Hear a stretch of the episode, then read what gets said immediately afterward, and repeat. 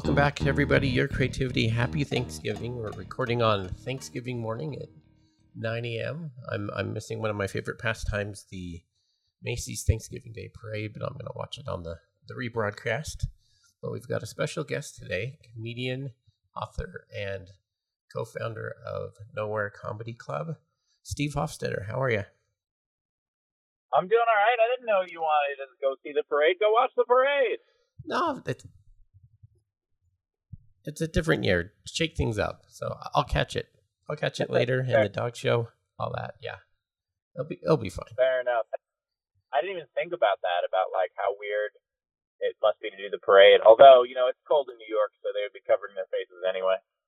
I think a lot of the like the Broadway stuff they pre-recorded, so they just have the the Yeah. the big balloons going like for a block, just for the Yeah, audience. it's So still that's still the idea of like you know because people line up for that, and so I would I would hate if it would be encouraging even outdoors they'll you know line up and jam pack in. So hopefully uh, hopefully they didn't. yeah, they're being pretty strict about it from what I, I heard on the Today Show this morning. Um, but um, I wanted to talk about how we connected. You put out a tweet saying that you'd be driving a lot this week, and people call you and do podcasts and things like that. What what was the thinking behind that? Well, I always get asked to do podcasts that I don't have time to do. And, you know, with with a limited schedule, you kind of have to pick and choose. And you have to say no to a lot of things.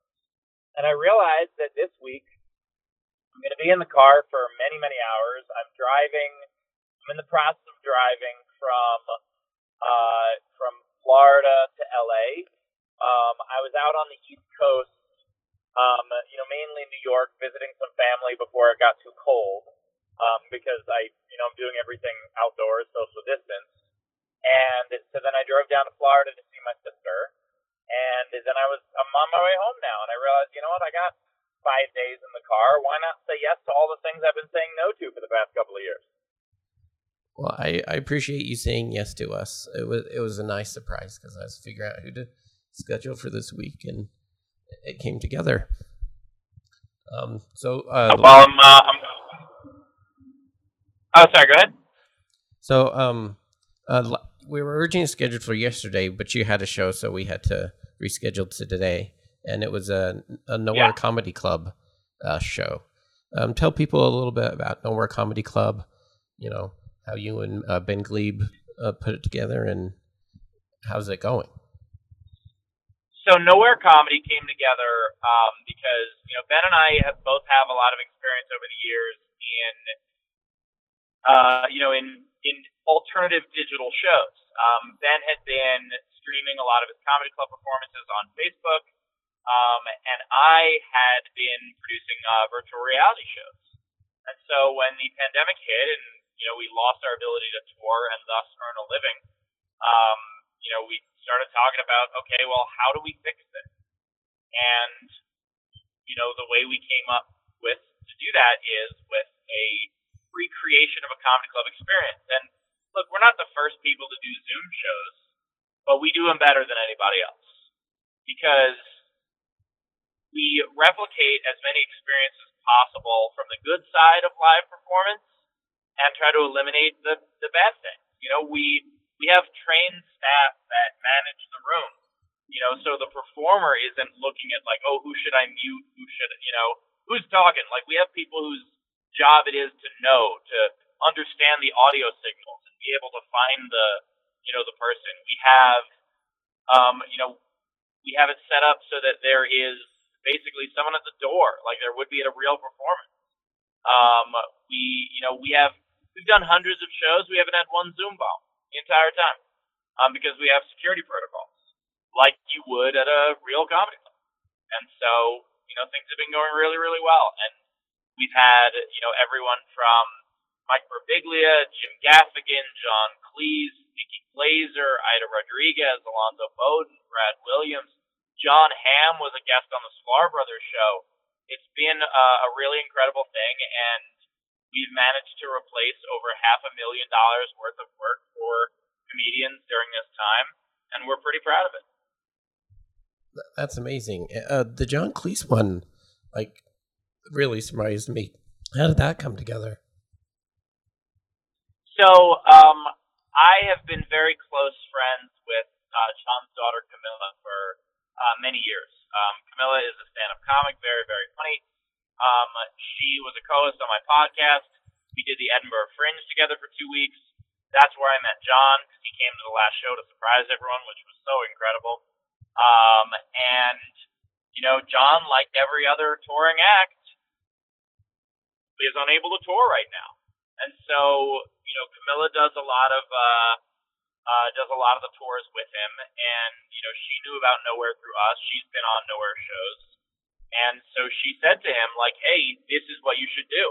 And he tried before Nowhere. He tried, you know, a live streaming show with this big production company, et cetera, et cetera, and their overhead was ridiculous. So he wasn't even able to earn anything on it. And so with you know, where we found we kind of streamline it, make it easy, and we did. It was this kind of evening with John Cleese, where it was a it was an intimate Q and A, and which was so cool because people got to make him laugh, which was incredible. Um, and it was it was a really cool thing, and we're gonna. yeah, he came to the to the FanX here in Salt Lake um, last year, and it was a really cool experience to see him in person and making people laugh and his his dry comedy. So, um, speaking of Salt Lake, you we've got Wise Guys Comedy Club here, and um, you've came a few times over the years. Uh, what's been your experience at Wise Guys and the audiences and? Um, I've always enjoyed myself in Salt Lake. I find that because so much of Utah entertainment is focused on like family friendly comedy. The people who want to see something else, and those are my fans. And so when I come in, it's to a crowd that is happy to see someone like me who's not the typical Utah performer. And, you know, I've always had nothing but wonderful experiences. Um, you know, in addition to Wise Guys, I also did, I think, uh, two years ago, I did a show at a venue. I think it was called the Green Pig. And it was so much fun. Um, and I will say, Salt Lake supports its stand up. The fact that Wise Guys Open Mic has attendance is crazy to me. So few comedy clubs have anybody but comedians and their friends that open mic. But there's a real audience there, and it's a big one, and that's wonderful for uh, you know for local development. I I went about a month or so. I ran some stuff up there. I do the posters and stuff for Wise Guys. Um, I ran some posters up there on a Wednesday, and even in the COVID limited capacity, there was a lot of people there for open mic. It's just amazing, and just want to give props to Keith for you know building this um, community here. Yeah. So, ha- um, when did you get started in stand up? What what kind of brought you to the to the industry? Well, um, it was 18 years ago. Um, I had been doing improv for a, for a while in high school, and I was, you know, wanted to try stand up, something that you know was a bucket list thing. And I did it once, and I liked it. Um, and I was supposed to be a writer, and it was really difficult for me to find a, a you know a print journalism job because of you know, the shift in print journalism. And right. so I started doing I started doing stand up to pass the time, and it turned out I was good at it. Um, the way I describe it is, it's like being thrown into the ocean and finding out you're a fish. Oh, that's why it's been so hard to breathe. Now, you mentioned improv. Um, you you you tend to get hecklers, or um, on your YouTube channel, you spotlight hecklers. Um, how does that? How does well the improv? Yeah, background great, but how how you know where am I going with this question? My apologies. Um, how how does uh, how does improv relate to the ability to handle hecklers? Yes, yes, that's where I was going with that. Thank you. no worries. Um, it's it's a similar muscle. It's the ability to trust that the thing that you're going to say is funny and it's the ability to you know, it's the more stuff you do off the top of your head, the better you will be off the top of your head. Learning how to use that muscle is really important as a comic. And even, you know, forget about the heckler stuff. I do Q and A's at the end of every show. Um, back in the day when I used to do full weeks at comedy clubs, I would every Sunday show is ad libbed. Um, it was just a way to keep me on my toes. And you know, I think that the thing that I enjoyed about improv was making something out of nothing and that's what I enjoy about ad lib on stage in general. Okay, yeah, I just I just wondered about that. Um, coming up through the ranks. And by the way, yeah. there, there's a there's a week there's a weekly show that I do at Nowhere with Dan Muggleton, who's a fantastic Australian comic, and it is a 90 minute ad lib show. The entire thing from start to finish. We have segments, but it is you know, a crowd work show. It's called uh, Ask Us Everything, and it's a combination of the crowd asks us questions, we tell stories, we ask the crowd questions, we do a little game show element of it, and it's a lot of fun. It's something we've been doing since April, and you know, it's it's really kind of helped me keep my sanity in the pandemic and helped me flex that, you know, flex that muscle in the pandemic as well. That's awesome. And uh, what day does do you have that airing on there? Uh, so it's it's uh it's live only, or you have to be oh. part of the Patreon to watch the old episodes. But it's uh it's at Nowhere Comedy, okay. so you you get tickets at Nowhere uh, nowheretime.com like uh, like any other show. Okay. awesome, great. Um, coming up through the ranks, who who inspired you? What kind of people did you you know look up to to kind of craft your style, or you just liked what they did? Well, the comics that you know that I I didn't uh, get to meet, um, but were huge influences were Carlin, Hicks, uh, Hedberg, um, Seinfeld. Um, the you know, and all of them are like you know Hicks and Carlin are similar schools, but the others are very different from each other. The thing they have in common is that their act is their truth, whatever that truth is. And that's something that's been really important to me um, as a comic. You can definitely hear a little bit of Hedberg inflection, especially in my earlier stuff. Um, and part of that is I was drawn to Hedberg because my brother and I used to have similar inflection when we joked around. Um, you can, you know, you can see me emulating Hicks in, you know, my anger and my wearing black and things like that earlier in my career.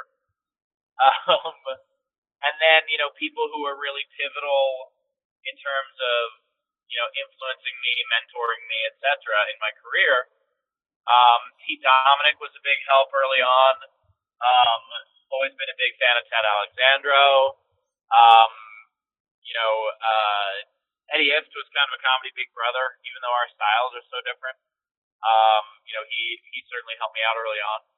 Um, and you know, there there are just countless people in in the industry that I look up to.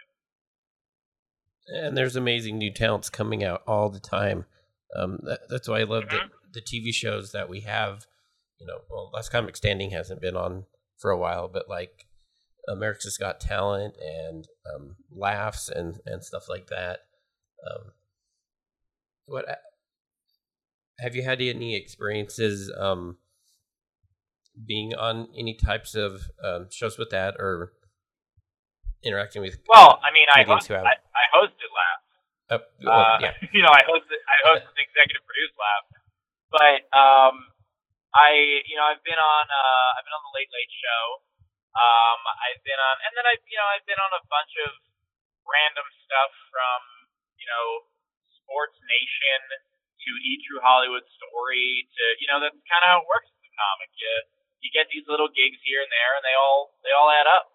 But the majority of success I've had has not been television, and you know I've done a couple of movies, but the majority of success I've had has been digital.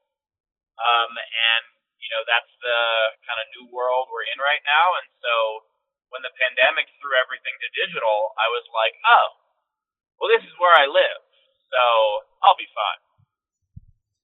Yeah, your your YouTube channel is just chock full. You guys, you are you're updating it constantly with videos from from shows and just you know uh, bits and stuff you come up with. Um, how is the the YouTube community? Um, you know, you always hear about the comment section and you know influencers and you know how much how much money you can bring in with it. What, what's been your experiences? Well, I, I made a conscious decision a long time ago to make sure that my social media was a pleasant place to hang out. And so I ban people regularly because I want people to enjoy themselves. And even though I understand that, uh, you know, that, uh, I'm blanking on the word here, but that, I guess, uh, fighting in the comments almost is, is good for engagement levels. I don't like it because it, it makes it it makes it a terrible place to hang out. And so if someone is racist, homophobic, sexist, or just a just a dick in general, then I take them out of that community because I want my community to be people I respect. And uh, you know, I'm happy that it's gotten to the point now where it's it's self-selecting because when when something goes viral and the assholes come into the comments, you know, 90% of my people are good people who get it and they'll shout them down. And, you know, I've, I'm, uh, I'm really proud of that. That's awesome. Um, as, as a writer and comedian, what type of situations are most creative uh, for you? Uh, sitting down alone or bouncing off jokes with other people, working with jokes with other people? What? Um, I find that the best the best way for me has been to write out what I want to say first, and then once I get a general idea of it, then taking it to you know the comics that know me, know my voice, that I trust, and you know then have them help look at it from a different perspective. Okay. Uh, we mentioned uh, Ben Gleib a little earlier. Uh, you're a co-founder of uh, Nowhere Comedy, and um, he, I, I've had him on the podcast before. It was about uh, around the time he was uh, running for president, and from what I understand, you you were on his campaign and uh, helped him in uh, many ways. How, tell us about that and what your experience well, was like. I tried to. You know, I mean, it was. Uh, so I was press secretary, and you know, my my job was to help, you know, craft a message to help, you know, get some uh, publicity attention. You know, again, my main my main world is digital, so I focused on that. Um, and it was cool to be involved in something like that. And you know, even though, you know, look, in the end, grassroots campaigns are very difficult to get started, and you know, he probably would have benefited from filing earlier because by the time he filed, I think a lot of media outlets had candidate fatigue because yeah. there were so many. But it was still an incredible thing to be part of. I still really just, you know, respect the courage it took to do that. And the amount of time he put into it was incredible. And, you know, pretty cool that he was on a presidential ballot for real in New Hampshire and got votes and, you know, got close to the same amount of votes of some people who are considered mainstream candidates, like Castro and and Gabbard and people like that. I think he may have gotten more than Marianne Williamson. Um, so and he and at the time he wasn't even running anymore. He was telling people actively to not vote for him, and he still got some votes. So kind of you know kind of cool. That is kind of cool. Um, um, before we go into the bonus questions, I just wanted to talk about your book, uh, uh, Ginger Kid, that came out a few years ago, and it was uh, your experiences uh, growing up. Uh, tell us a little bit about the book and whatnot. Sure. So, so Ginger Kid is a, you know, they call it a tragicomic memoir. Uh, there are parts of it that are real sad. There are parts of it that are real funny and you know, it, it basically is my high school years. And it's not that high school is anything special for me. It's the the point of the book is that it's relatable, not that it's different. Um, it's you know a, a story about finding yourself during bullying. Um, and uh, you know it's kind of the story of how I got bullied a lot and I found comedy as a way out. And the my favorite review of it was uh, one writer said that the only thing they don't like about the book is that it wasn't around when they were in high school. And you know, to me, I mean that's that's why I wrote it. So I was really happy with that. And now I'm working on uh, I'm working on the sequel. I'm working on one uh, about the first six years as a stand-up, and it's called uh, "Follow Your Dream Unless Your Dream is Stupid." Uh, and do you have a timeline for that when you might release it? Well, uh, I'm hoping that it will be finished being written sometime before New Year's, um, which means I, you know, I better get on it.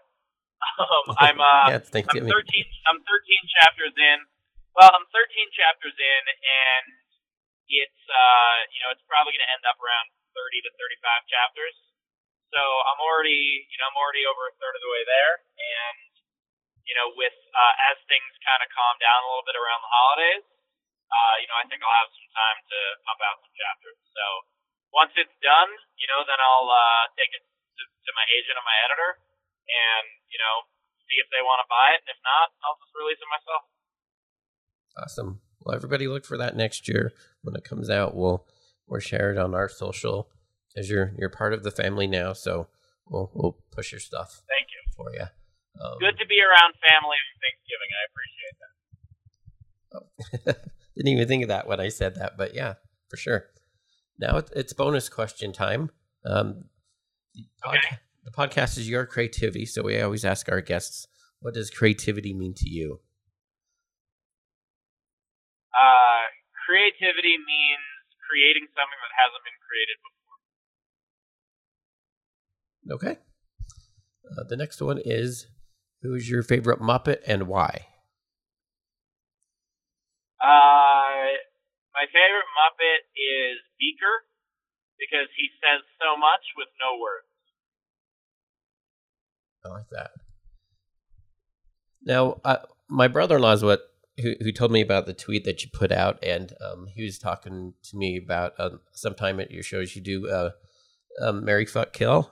So I wanted to do a, a Muppet version of that. Um, you know, well, I hate to do this to you, but those are actually something I retired earlier this year. Oh, okay. I they started getting so repetitive that at a certain point, and also I never want to be known for any one specific thing, and so sure. I hate to cut that off, but that's something that's something that I just I was getting them asked at every show, and after a certain point, I was like, okay, it's enough of those. So I appreciate it, but I don't do those anymore. Okay, fair enough. And then lastly, um, I guess in case a Ginger Kid ever becomes a movie or this later book, in the movie of your life, who would you like to play you? Someone who doesn't have red hair, because I don't want the casting director to cast someone simply because they have red hair. No offense to Rupert Grint, he's awesome, but that doesn't mean it's automatic. Like just because I'm a redhead, you can you can have someone else play me and give them red hair. It's a movie. That's possible. Uh, so, you know, I, I, I don't have a, I don't have a particular, oh, this person should play me. But, you know, if it's got to be a redhead, I guess Rupert Grint. Okay. Yeah, I like that. Uh, so where, where can everybody check out your stuff, your website, and Nowhere Comedy Club, things like that? Uh, yeah, so if you want to see a live stand-up show from the comfort of your own home, assuming your home is comfortable, uh, you go to nowheretime.com. I have shows every week. Um, but if you want to catch up with some videos or follow me just on social in general, I'm at Steve Hofstetter on just about everything. So whatever social you prefer, go find me there. Excellent. Well, thank you, Steve, for taking time out of your your your driving schedule. Um, drive safe and um, get home safely. And, and thanks for being on. Well, I appreciate it, and uh, you know, happy Thanksgiving to everybody.